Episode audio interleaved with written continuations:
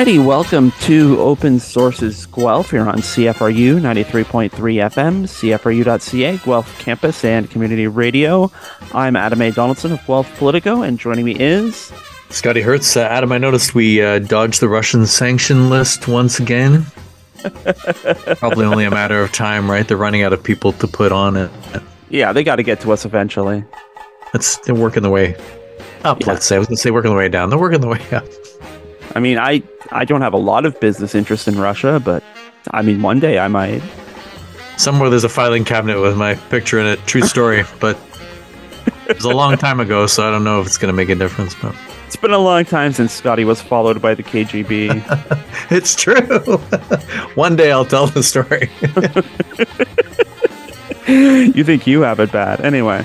Yeah. Open Sources is CFRU's political and current affairs discussion show, and you can find us here every Thursday at 5 p.m. as we talk about the, the latest news items from Guelph, Ontario, Canada, and around the world. And we sometimes interview local newsmakers and politicians, which this week will be Ward 6 City Councillor Dominique O'Rourke, who's going to join us to take a victory lap on the South End Community Center, finally moving forward, and then talk about the pending changes coming to the planning meeting next week around that pesky comprehensive zoning bylaw review. And plus, uh, the speed bumps you love to hate are back on Downey Road, and we'll get Dominique's comment about that as well. Uh, that's going to be at the bottom half of the hour. Before that, we're going to talk about a few news items from the last week, including the discovery of another dead Indigenous woman in a Winnipeg landfill. That's five now. One man has been charged for killing four of them. So you know, whatever happened to protecting Indigenous women and girls? I think we had a whole commission about it and everything. But first, uh, you know, some some stories are more serious than others, and, and this one is about a perfect phone call, but uh, not the one you're thinking about. Uh, over in uh, Alberta, they are counting down to a provincial election. So naturally, it's the perfect time to have an ethics investigation Premier Danielle Smith is facing one of those, although it's not exactly clear there is an ethics investigation going on because she's the one, again, another Trump move. She had uh, admitted that the ethics um, commissioner is is investigating her. um, again, going into an election, you probably don't want to be stacking up these Trump comparisons, but uh, we'll let that slide um, because in this case, Danielle Smith's being accused of potential prosecutorial interference around the case of a man named, and I wrote it down and now I can't find it, Arthur uh, Arthur Pawlowski, who is a street preacher, um, virulently anti-COVID measures, anti-vaccine, anti-LGBT LGBTQ plus. So just an all-around great guy who Danielle Smith felt compelled to potentially interfere with the Crown prosecution of on his behalf because uh, they have some political leanings in common. Oh yeah, absolutely. So just for some context, Pawlowski mm-hmm. is the one that blamed the Calgary floods on the. Uh, he said it was God's punishment for homosexuality. Sure was. And that's just tip of the iceberg stuff. He's definitely a piece of work. So why would you want to align yourself with this guy? He's part of something called the Alberta Independence Party, Mm-hmm. And Smith was trying to say that, well, this discussion was in relation to his whatever with the party, like his connections with that party. The connections go uh, deeper than that, though, because the uh, let's call them a subgroup of similar let's convoy types. We'll use the blanket term that we've used for sure. years. Take back Alberta. Yep. Are a subgroup of the UCP, very involved with the Coutts um, Coutts blockade, convoy, you name it. And this is her, I guess, cozying up to them to a degree. I think they had a certain degree of responsibility to her getting the premier's job in the first place in this most recent round. Mm-hmm. So she has to keep them sweet somehow. Smith says she welcomes this investigation. I'm not so sure she does. She always tries to put a that face on these things. Uh, but a smiling face, not that face, but a, you know, trying to twist it so it's like, oh, oh no, there's absolutely no problem using that her, her famous tone, like, oh no, everything's fine. It's not really fine though, because it's really unusual for a premier to be as intertwined with a prosecution. In fact, it's it's it's I don't know if it's unheard of, but it's not only is it weird that it's that she's doing it, but it's this group in particular. Mm-hmm. Tons of charges, tons of you know, it's all. And somehow she thought she could sway it at the top. But I would like to know: Did it ever come out who leaked the video phone call, whatever it was, FaceTime, whatever was happening? Mm-hmm. It just seemed odd because I don't think Pawlowski's not happy with her. So this is a massive backfire in two ways, and it's like, okay, now you're being investigated, but it sounds like Pawlowski doesn't he just doesn't have time for anyone now, including the premier. Yeah. So she Well, apparently she ran for leadership basically on the premise that like she could pardon these sorts of people who were arrested for you know covid crimes and in quote marks you know people who would open um even if, if lockdown measures were in place you know spe- this was especially around sort of faith leaders and and some of these churches who were you know virulently anti-vax anti-covid uh yeah it, it's just this has been a mess for a while and and it's it's going to keep being a mess. This quote stuck out to me. This is somebody an, anon- an anonymous mla talking off the record uh, and they said and i quote i cannot even begin to comment on how she can keep stepping on our message like this time after time so this is like somebody on the inside and it's not like some random staffer who you know is tired of dealing with like 10 phone calls an hour from the crazies. This is someone who's in the in the legislative body, right? Um you know, you have Take Back Alberta uh, that's part of this too. And yeah, she she absolutely owes being premier right now to Take Back Alberta. Except now that she's looking down the barrel of a general election, that's a liability. You see all these polls that show that um, sort of rank and file center conservative types don't like Take Back Alberta. They think they're muddying um, any sort of fiscal policy message. Uh, now that we have uh, sort of more regular polling coming out, uh, Rachel Notley and the NDP are winning pretty much all over Calgary, with the exception of the Southeast. It's like 47 42, and that's just barely outside the margin of error in that poll. But uh, that's probably not the place you want to be going into an election and you're already down because you have an ethics investigation and you're already down because people see you as kind of like the kook that replaced Jason Kenney. Um, you know, people were already kind of dubious of her. So, yeah, for her to come out and like, it's all cool. I mean, yeah, I'm getting an ethics ethics investigation, but who hasn't been there really? And and like the, the excuse about the excuse about Pawlowski, right? That you know, well, he was the the leader of the Alberta Independence Party, so like obviously, I felt I needed to step in because he's the leader of another political party. First of all, the Alberta Independence Party doesn't even rank on any poll, so I un- I don't understand that. And second of all, can we imagine a scenario where Rachel Notley was under arrest and Danielle Smith doing anything else but going back to that trial and roasting marshmallows off Rachel Notley's political career every day. every like, hour there'd be a tweet about it about yeah, how corrupt she was. Yeah, right.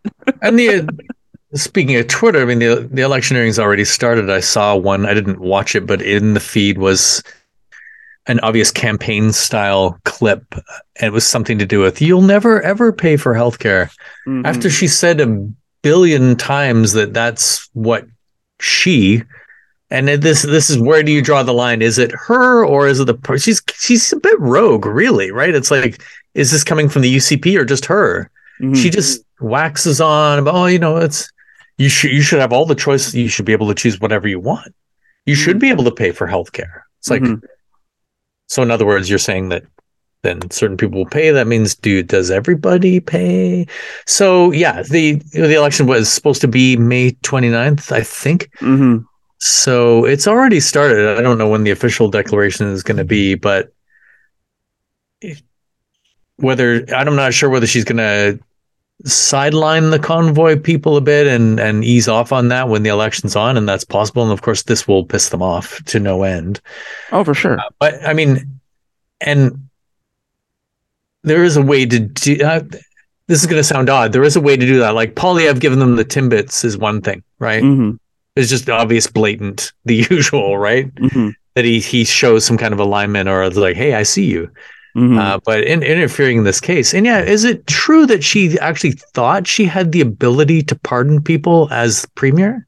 Well, that's muddy, right? Because she Yeah. claims now that it was everyone who was listening to her that were confused between that and the powers of the U.S. president, who has like a unilateral right. And I think some governors also have the right to pardon Oh, yeah. crimes as well.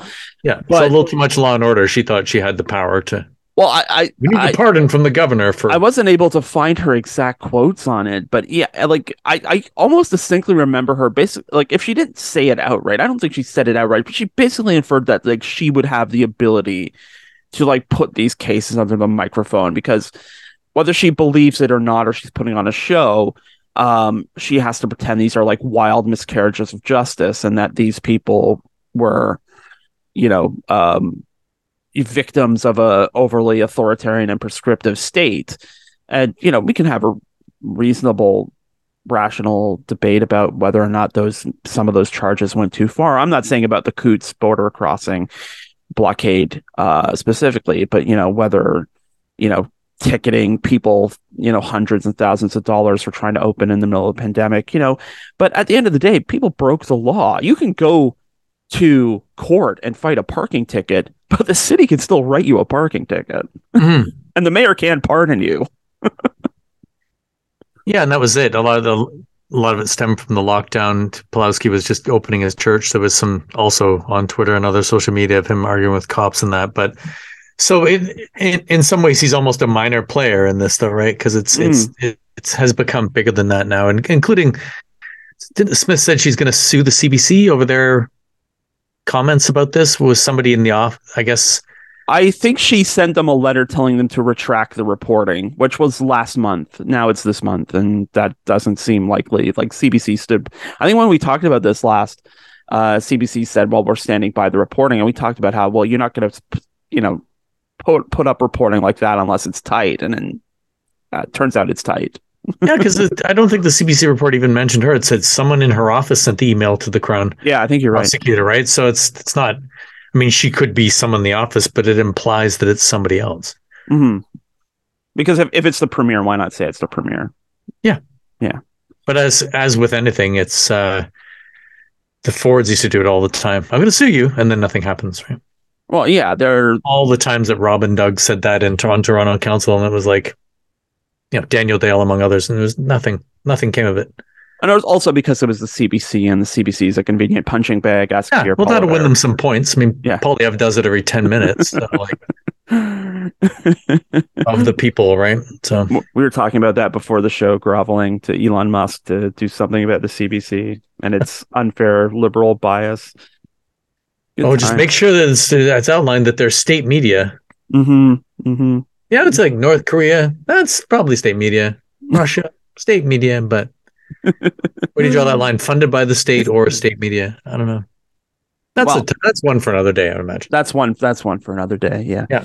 No, the, the the thing with Smith though is that she has, and it's kind of the same gambit that a lot of people in the United States are discovering doesn't work well. You attack to the base, you attack to the fringe. It can get you so far, and it's going to be a real interesting thing to see if she can pivot. Because, like you said, who leaked it? Who recorded this and then leaked it? It wasn't her. This doesn't do her any favors. No, Um, and then I think about that MLA who's like, she keeps stepping on our message. Like, is this a is this a thing? Like, is this self sabotage? Is this is this coming from within the house? I don't know because I gotta feel like there are probably a lot of people in the Conservative Party in Alberta who know where this story is going. Know that, that if they throw themselves to the mercy of the fringe, it's going to go nowhere. Let's say electable. Um, at least for too long. And you know maybe they're trying to nip it in the bud. I mean that's purely you know speculation on my part. But it, you know it's it is interesting that that yeah we sort of get this at this time. And you know we already kind of have these cracks where we're already going to reporters off the record or on back on deep background to to complain about the leader. And she hasn't even been the leader for a full year. She probably hasn't even been the leader for a full six months maybe six months but yeah, this isn't good. Like we're already having this infighting and this backbiting, and um, I would say the election is going to come, or the election call is going to come next week or the week after. So within like, you know, uh, seven to ten days of an election call, we're already fighting each other, and not you know the the party that has almost three quarters support in the major piece on the provincial electoral board. It's not good. Yeah, the fighting helps the NDP. So. Oh, absolutely, absolutely. Rachel Notley's the one roasting marshmallows today. Um. Yep, she's on, she's on the list. Actually, they all are. They're on the Russian list I mentioned off the top. I had a look today. Oh, yeah, had some time on our hands, didn't we? Um, we are joking at the it beginning. Was, but, easy. We were joking at the beginning, but Scotty is very dedicated to getting on this banned Russia list. It's it's, it's the sunshine list for uh, those of us that while in bunkers. Yeah. wow. All right. Um, glad we got the jovialness out of the system because this is kind of less uh, jovial. Um, a woman named Linda Mary Beardy was found in a Winnipeg landfill last week.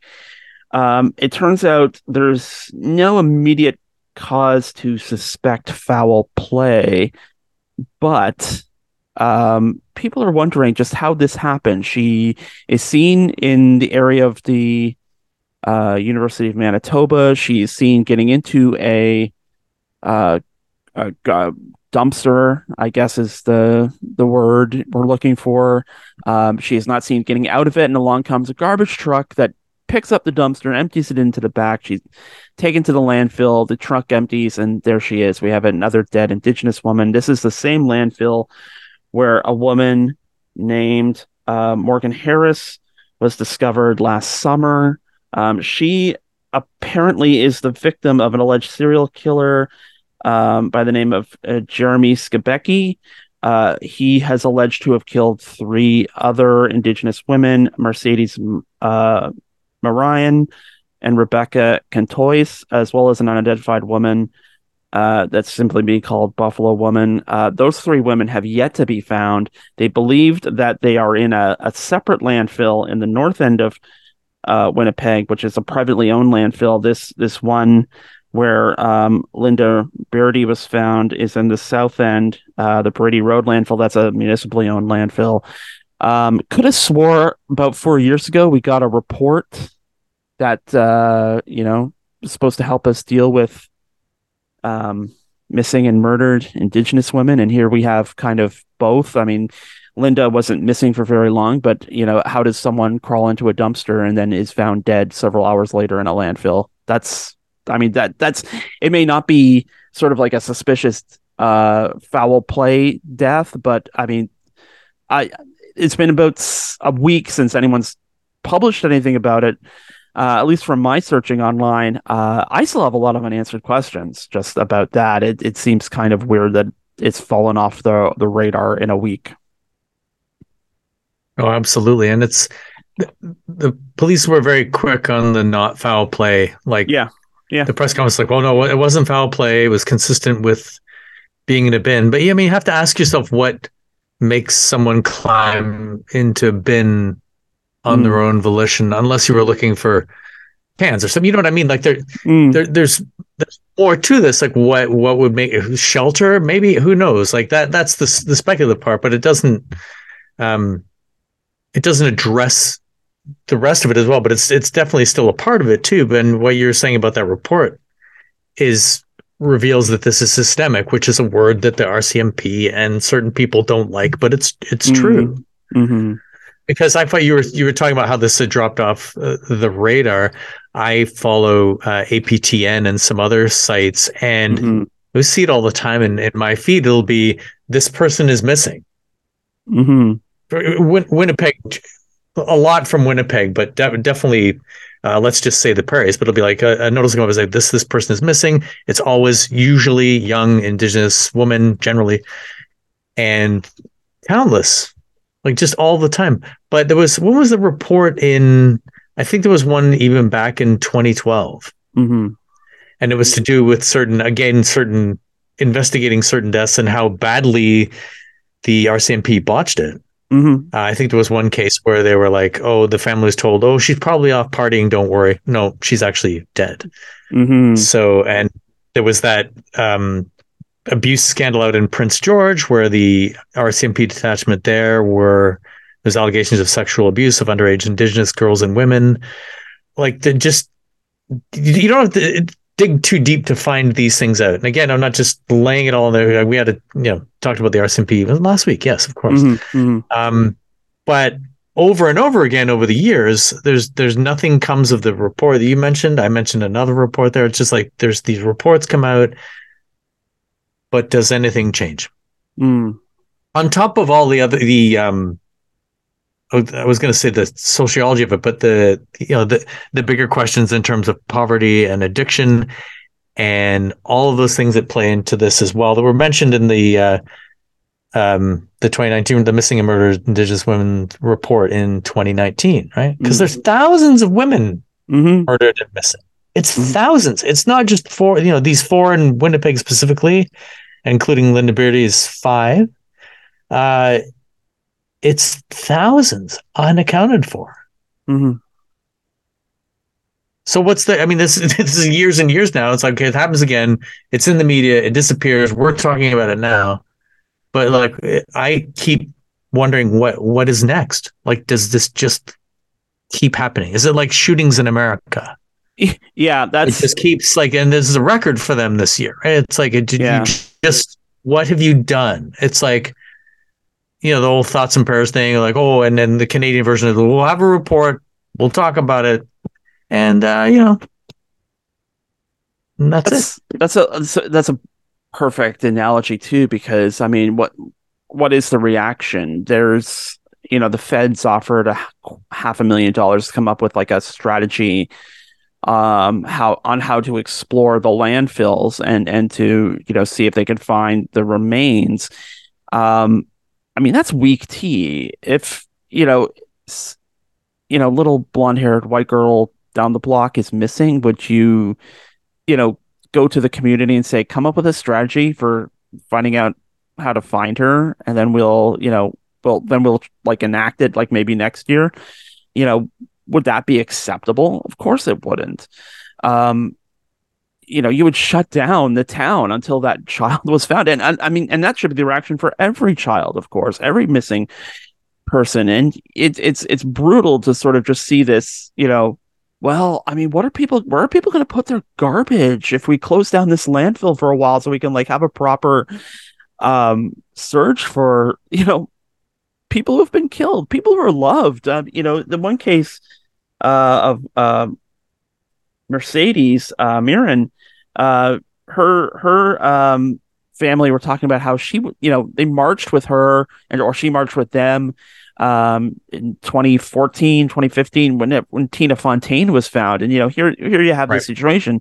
Tina Fontaine was supposed to be the red line, and here we are again. You know, mm. five more dead Indigenous women, and you know we're letting you know landfill politics get in the way of like doing a proper search and you know returning loved ones to their families? I mean and again they have the guy in custody. So um why not like find out from him? You know why get you know narrow it down? Maybe he doesn't know. I don't know. Or he doesn't remember. But it, it just seems like well we got him so it doesn't matter if uh, um, you know what what happens to the bodies and you know how much more garbage gets dumped on them. I mean, the whole thing is just shameful as as you're sort of talking out the. As, I don't mean to laugh, but you know it's no, yeah, it's as, as, you're talking out the the full sort of measure of, of this incident that you know we're just going to let three women be tossed anonymously in a dump and you know maybe we'll get around to it if you come up with a plan we'll get around to it it that that just that does not see that seems to be the opposite of the spirit of that commission whose results again four years ago. Yeah. And they were making every excuse to not go through the dump. I heard one was like oh it's full of asbestos. Is like what are you doing it's full of asbestos? Put the damn suit on or send the robot or the x-ray or the scanner or at least at least try. It's not kryptonite. It's not no. No at least at least there has to be they would do it for other reasons like like you said right mm-hmm. Mm-hmm. and but it's going back to the source of it it's like why, why do we feel it's all right as a society to throw people in the garbage i think that the the little catchphrase that came out of the most recent march was that none of us belong in the trash. Mm. The fact that they even have to say that is like, what are we doing here? Mhm, mhm. Right. And it's not, I, maybe there's some, I don't know if it's fear or concern, but it's like, okay, what else are they going to find? Yeah, and I kept mean, that's a thinking about question. that, um, um, uh, the, the murders in the, in the, uh, the district in Toronto, Bruce, right? I want to say McAllister it was uh, MacArthur, MacArthur, MacArthur, yeah. who was burying people in like flower pots. It's, it's along those lines, right? Or in, And- or in Calgary, uh, the case of of Richard Mantha, who's killed, uh, you know, killed um and assaulted at least three sex workers. You know, there there's another. uh, Oh yeah, just this week. That was Yeah. was yeah. That's, I mean, there's another group who are you know we we like to ignore, and who are kind of on their own out there, sex workers. Absolutely. But then then when you when you talk about it and say, well, this it's white supremacy, racism, misogyny, there's levels of anti-Semitism in there in certain areas too, right? Mm. It's like you Mhm. name all of that, and it's like, no, no, that's not really the issue. And I happen to see this is a bit of a sidebar, Adam, but I saw something this week. I don't know if you've heard of this group that are that seem to be pushing residential school denial. It's Mhm. John Kay and his mom Barbara. This Yep. came up when I was when I was researching this topic as well. Mhm. They, they seem to be effectively wanting to deny the genocide that happened. Mhm. And this is coming from mainstream media people. They're not fringe. Mhm. So it's like it- this is an offshoot of this same topic. It's like what makes you think that you need to do that? Right, and it's all Why- based on essentially. accepted fact about the residential schools in this country. You're Right. going to you're going to spend all this time and energy to say, "Well, it's not that bad." Oh, Mhm. do you residential schools weren't that bad? It's like, where is that coming from, right? And a lot of it comes from this semantic argument that it's like, oh, people were calling them mass graves and they weren't mass graves; they're just unmarked graves. And it's like, what? Like, it, it does it matter that they were all like neatly buried in separate graves? The point is that they were they went to school and were killed. Yeah. it's it's yeah, it's so- it's so ridiculous. There's still such a long way to go, and it's it's too bad. Um, before we go to break, I just wanted to mention this. Uh, I mean, these these topics are heavy. And if you are uh, someone who is affected by the issue of missing and murdered Indigenous women and girls and two spirited people, uh, and you need emotional assistance, there is a helpline you can call sponsored by the Government of Canada. It's 1 844 413 6649. 1 844 413 6649. So if you know you feel com- uh, compelled to to vent, um, by all means, call that number. Don't keep it to yourself, because these are heavy issues at, uh, and hard to deal with for for all of us. For at least for those of us who care. And um, with that, I will uh, throw it to our regular musical break, and we will come back with. Uh, an interview with Dominique O'Rourke. You're listening to Open Sources Guelph. You're on CFRU 93.3 FM, CFRU.ca, Guelph Campus and Community Radio. One family had their land stolen. The other was stolen from their land.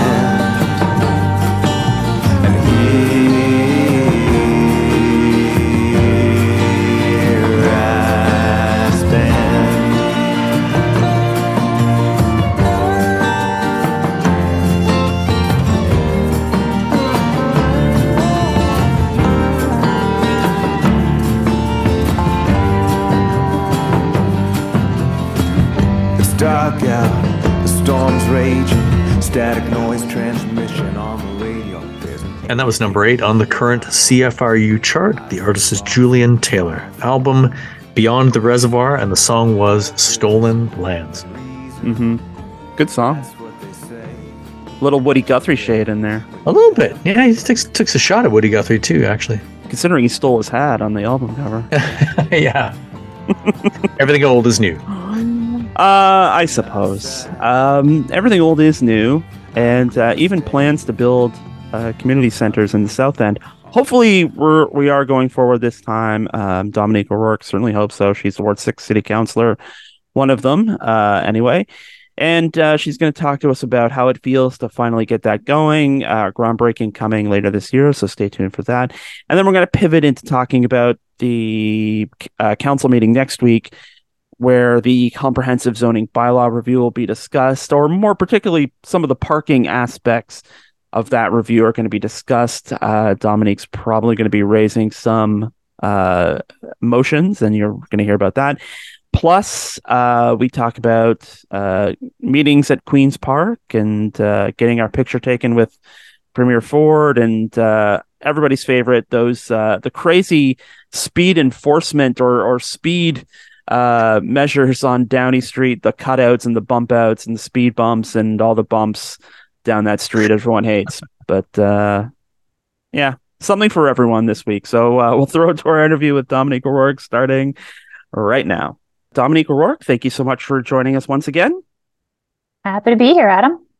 Let's take a victory lap on the South End Community Center for a second. I'm I'm, I'm not going to make it a complete victory lap, but I, will start here and um, ask if, if it was a surprise to you that um, there seemed to be very little, I guess, friction given the amount of extra money being asked. It, it seemed like we just want to get going on this. We're good to go. Like staff even left the door open, like in a couple of extra days for people. Like, are you sure you don't want to delegate on this? Anybody? Anybody? So is is that your point of view? It's like we're just staff has made the case. They've done their due diligence. It's time to go. It's it's long past time to go. Is that where we're at? Absolutely. So we've been including the South End Rec Center in development charges since the early 2000s. And you know, when I moved into my home, the realtor told us the rec center was coming soon. That was in 2000. We did not have children yet. They are now almost completely out of the house. So they're never going to get to use that. So the first meeting I went to when I was a young mom, the rec center was going to be $26 million then it was going to be $42 million. Um, I, one of the reasons I ran for council again was to, you know, in 2018 was to make sure that we kept the rec center front and center because it had been leapfrogged by some other projects downtown. So the city is growing. It's not a South End facility. It's a city facility.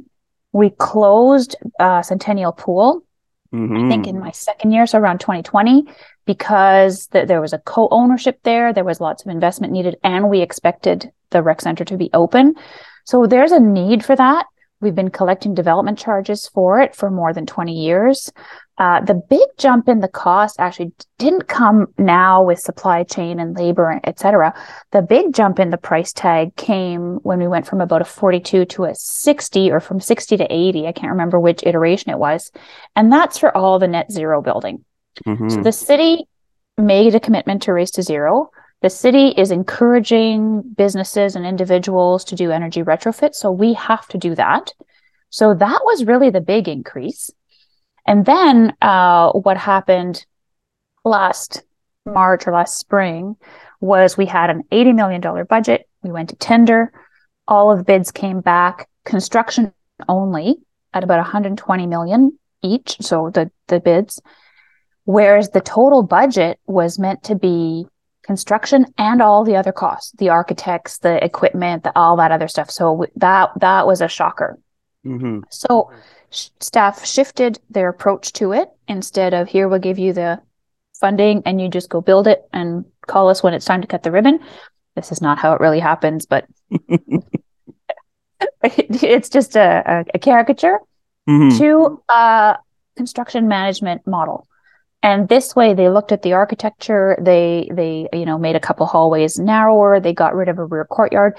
They found about uh, 30 million dollars in savings without changing any of the programming and without cutting back on any of the energy retrofits or not retrofits but energy uh, net zero features. So it's an accomplishment and we are in a high inflation period. So every month that we don't build that price is going up about a million dollars. Mm-hmm. So when finance staff sort of say in 2018, you guys said yes to 80 million dollars. In today's dollars, it's it's roughly in the 115 million dollar range. We are back at 115 million for the building and all those other costs. So nobody loves that price tag, but we sure as shooting need the facility.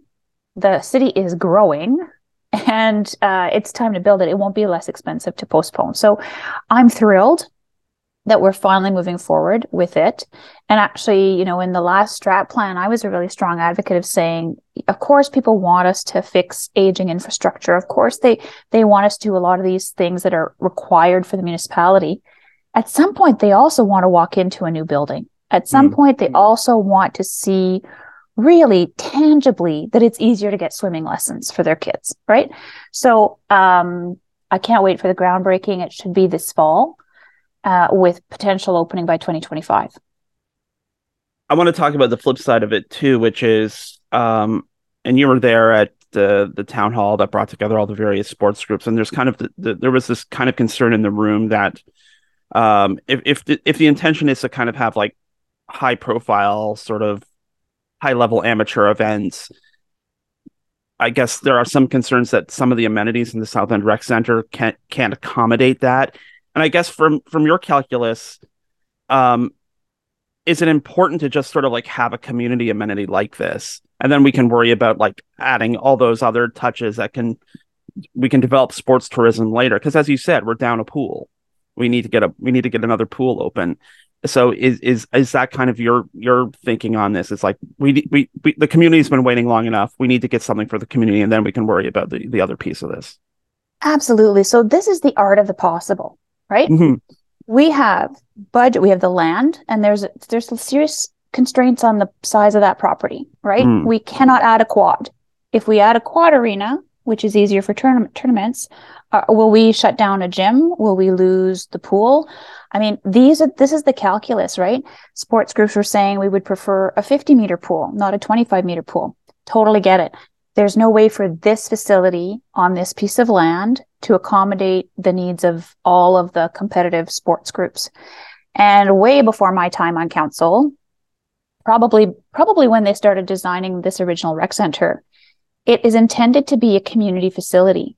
So if you have a super high performing, like some cities have these extraordinary aquatic centers with mm. diving and competitive pools and all those things. And, and they're great. But if you have that facility, is it full every weekend with competitors from other communities? Right. So this rec center is not meant to be necessarily a competitive facility. There is absolutely a lot of money to be made in sport tourism. We have an opportunity to look at that through the Parks and Rec Master Plan. We still have the Clair-Maltby Secondary Plan um, as a greenfield to develop.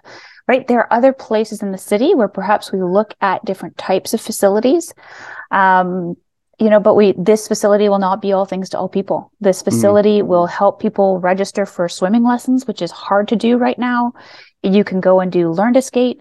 There is a walking track. You can go to volleyball or you know uh, badminton. We need seniors to, you know, be active and not necessarily have to go to the north end of town. So this is for the community. This is not necessarily a competitive facility. People Fair can enough. compete there. but the design of this one was not a sport tourism facility and you will see that in you know the the capacity for for seating to mm. watch a swim meet and that kind of stuff um and that's a decision that was made a long, long time ago. Right. So there's no appetite to throw in the towel and start over on this piece of property. Right. Let's shift to the the comprehensive zoning bylaw um, that's coming back next week. I one of the things when I read it, I immediately noted is that uh, staff seem to reject a lot of the concerns raised about parking. Um, I, I, guess changing some of the rules around parking, especially in the intensification corridor, visitor parking standards. Um, there, you weren't the only one who was kind of insistent on that. There were more than a couple of uh, your colleagues who were too. So, what happens next week? Like, what's the sneak preview? But like, what happens when uh, it comes time to make a decision, or what do you think is going to happen? Well, let me back up and first say why we're doing the comprehensive zoning bylaw review. We have not done one since eh, you know the 1990s, so it's been 30 yep. years. Mm-hmm. And the zoning bylaw, what it does, it has rules for what you can do on your own property, right? You cannot put a pool in your front yard. You cannot build a super tall fence in your front front yard. You know, uh, if you live on a corner, you have to have concerns around sight lines and those types of things. So these are things that, you know, kind of regulate how we live together. and and everyone you know nobody likes to have their property regulated until the neighbor builds something way too close to your property line right Right. so it, it so it will do a lot of good things where i am we still have land that is zoned Puslinch agricultural so if a developer wants to build on it they have to come to council just to get the the label changed right. there will be a lot of pre-zoning, so a developer uh, will it will reduce the number of times they have to come to council or the number of zoning changes they might have to request. That's good. It will bring us up to date on a lot of accessibility requirements, particularly for parking. Uh, it will introduce things like, uh, you know, the requirement for electrical parking, you know, or um, at least conduits and that kind of stuff. Um, so a lot of those things are very good. Uh, where I am concerned, where and I think it's premature, is there is a request to uh, reduce the amount of minimum parking that is required by a developer when they build a new apartment building, uh, in particular uh, any, everywhere in the city, but then to a greater extent in the intensification corridor. Mhm. And the theory is, and, and the future vision is, people will shift to transit and active transportation. And I hope that's the case. Okay. But we are going to invest a quarter billion dollars at least over the next 10 years in transit. And we expect a 2% modal shift. So even we don't really believe there's going to be a sudden shift overnight. So I think it's premature to reduce those parking minimums given the cost of condos Mhm. and homes that most homes have two income earners. Uh, there's no evidence of declining rates of vehicle ownership per household. We are seeing a lot of spillover parking in surrounding areas. And this isn't NIMBYism. This is also let's build what people need right now, the people who live in those apartments, because we get lots of emails and calls about people who were getting parking tickets because they were parking on the street, people who have no option. If you live in a building downtown and you don't have sufficient parking, you do have some municipal lots. Those Mhm. don't exist anywhere else in the city. And I should say the zoning bylaw applies uh, not to downtown. The parking stuff is not downtown. Right. Um, and I looked up our census data. So the belief and the hope is, and the investment, there's significant investment behind the modal shift. But I looked at the 2021 census and it showed 79.5% of Guelphites commute by car as a driver. Okay. That's up from 77% in 2016. So we're going in the wrong direction. Mhm. The other thing about providing sufficient parking now and even visitor parking. So they, you know, you might choose to live in the intensification corridor and decide you're going to bike. Does that mean every visitor to your home ever is going to have to also take transit or bike? Like we need to build in some flexibility. Both my parents at some point in their life needed PSWs. We need to make sure that there's somewhere for those folks to park, right? They are working their tails off trying to get to a number of clients. So we need to build in the buffer and then convert it later. Convert it to storage, convert it to more bike, bike storage, but you can't do it the other way around. And there's also really, there's nothing to show that if developers build less parking, that they will pass along those savings. So I'm concerned. We see lots of developers come to council and they say, I don't need to provide outdoor amenity space. The city provides a park down the street. I don't need to provide sufficient parking. The city, AKA all of us, pay for transit and bike lanes. Well, you do need to provide those minimum amenities because there is an externality and that's overflow parking. So that's a that's a concern of mine. There will be a motion, definitely, to not reduce the parking minimums uh, at all, uh, to not reduce them in the intensification corridor. So I think you'll see a couple variations on that theme. And the other thing you're going to see around parking is uh, is the driveway width. So this has been a hot issue in Guelph since at least 2018, 2017. Currently, the bylaw is not being enforced because we were doing the work of the zoning bylaw.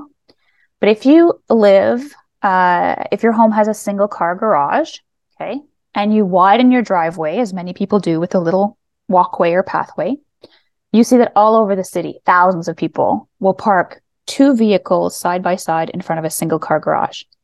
Under the current bylaw, it's not allowed. There's a Mhm. maximum width for your driveway. And if you're thinking of widening your driveway, look up the bylaw, please. One of the conversations that touched me the most when I was canvassing in, in 2018 was an older gentleman and he said I got a ticket for parking on my sidewalk because we my wife and I work shifts. And he said it's six hundred dollars. He said it's two weeks' pay. Yeah. So there are people who are just getting by. They're just living their lives, and this makes it a little bit more convenient for them. So, yes, we have to have a maximum driveway width to make sure you can still have a city tree and you still have some grass for drainage. Like that's important for stormwater. But if you are allowed, and the bylaw will allow you to have a 1.5 meter walkway next to your driveway, but the proposed bylaw says, but you can't park on it. hmm But what do I care if you park on it? right? The the drainage issue is the same Yeah. And it's your property and it doesn't affect your tree, right? So if your you know, your university student is home for the summer and you need a little extra space, right? People are just trying to live their lives. There's lots of people who now have an accessory apartment even in, you know, in the basement or wherever. You have to provide one parking space for that. Like let's let's at least acknowledge what the cost of living is that most households are going to have uh, at least one vehicle, potentially two. And seriously, if you're going to allow them to have a walkway, I don't want to live in a nanny state that says you can't park on it. Mm. And I get that we don't want everybody's front lawn to look like a parking lot. Totally agree with that. There is a maximum width. Uh, so I would say to people, please check the zoning bylaw before you widen. I wish we could hold the driveway contractors to account when they exceed the bylaw.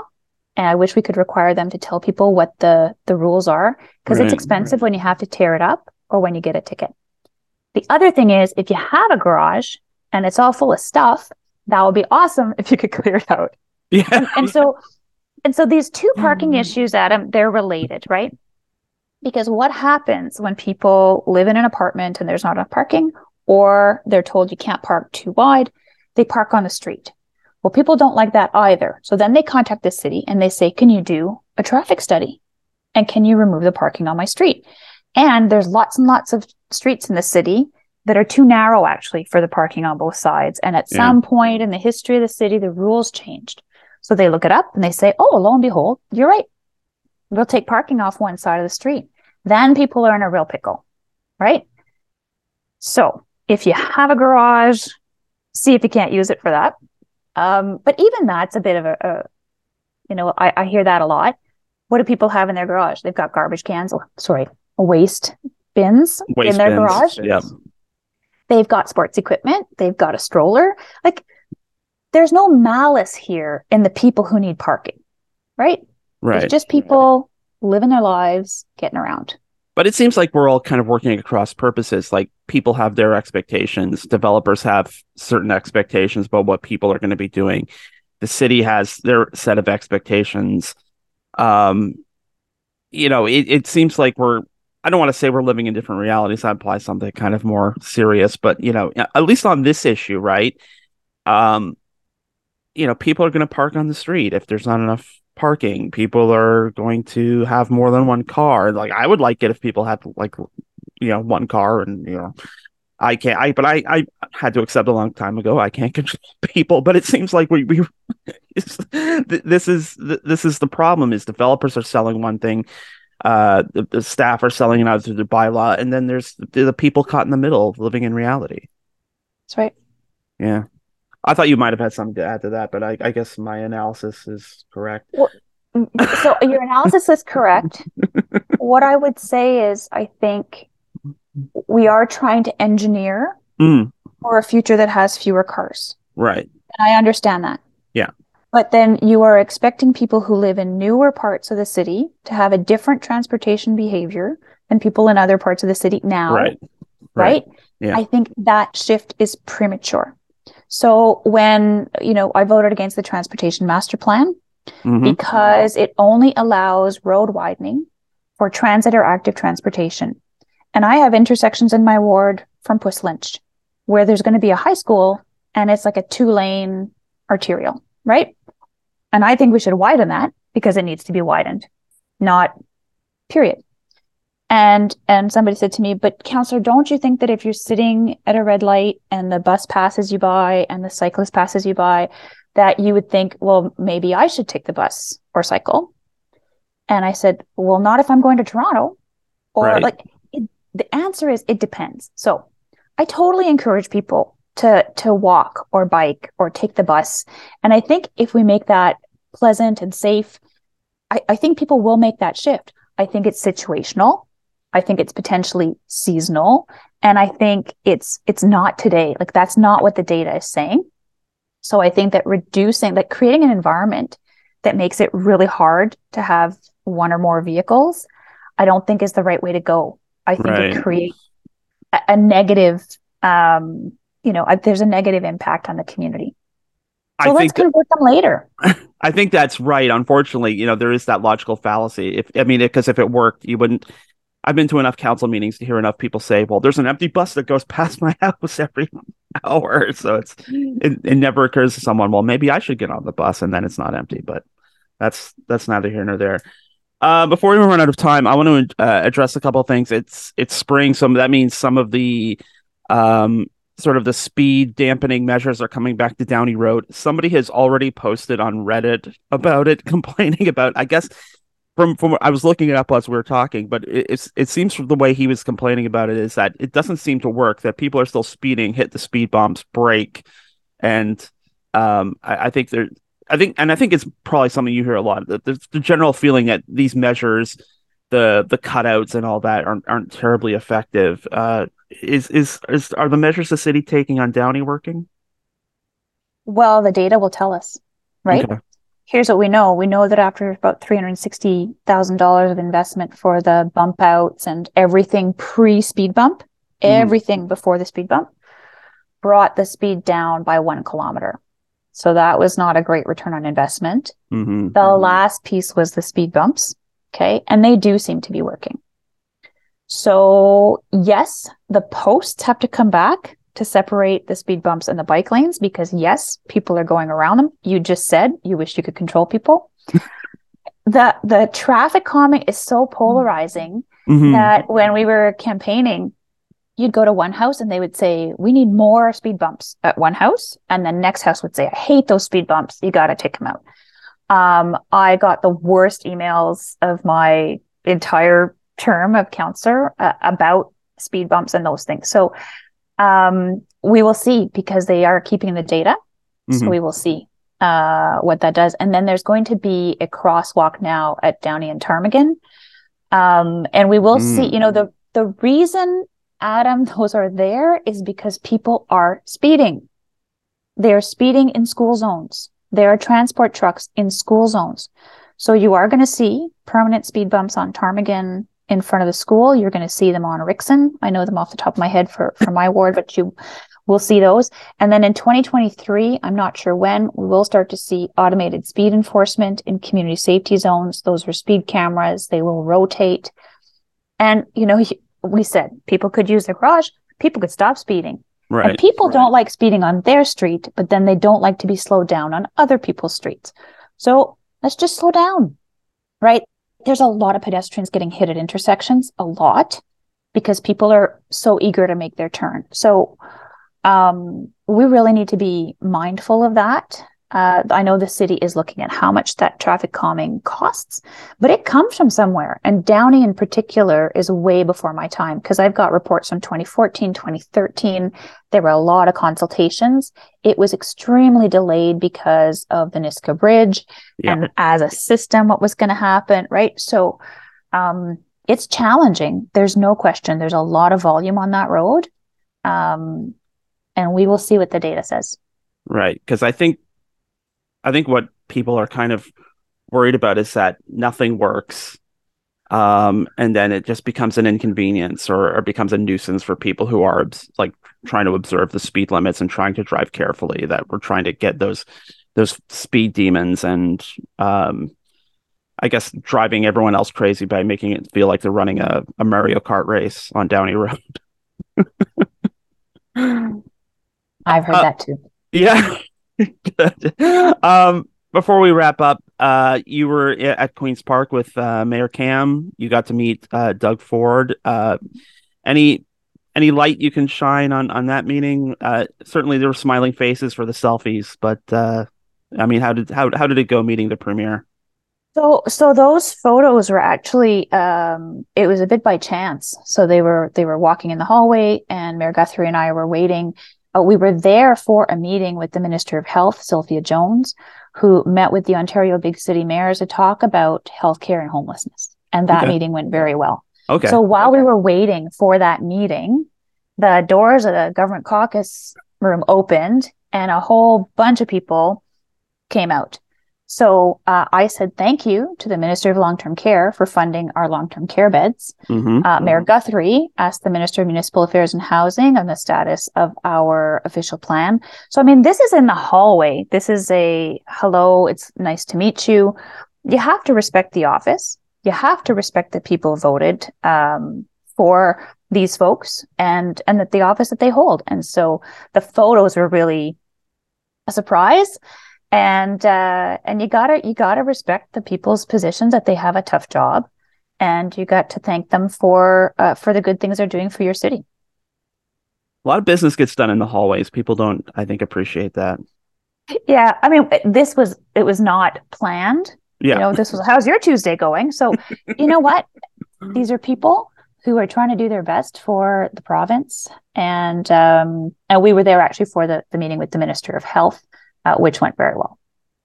Well, uh, that's good to hear. And uh, you are definitely one of the people doing your best. So, Dominique O'Rourke, thank you so much for all your time today and uh, giving us your best.